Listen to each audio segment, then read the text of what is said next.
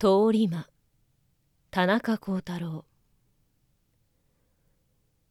旧幕の頃であった。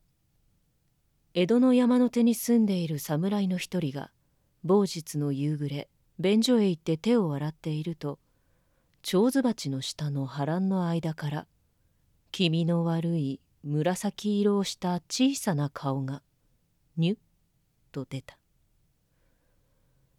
その侍は胆力が座っていたので別に驚きもせずに「おかしなものが出たな」と平気な顔をしているとその顔はすぐ消えてなくなった。で侍は静かに部屋に入っていると間もなく右隣の屋敷が騒がしくなった。何事だろうと思って耳を傾けていると玄関口へ走り込んできて大声に怒鳴るように言うものがある。侍が出て行ってみるとそれは林家の中間であった。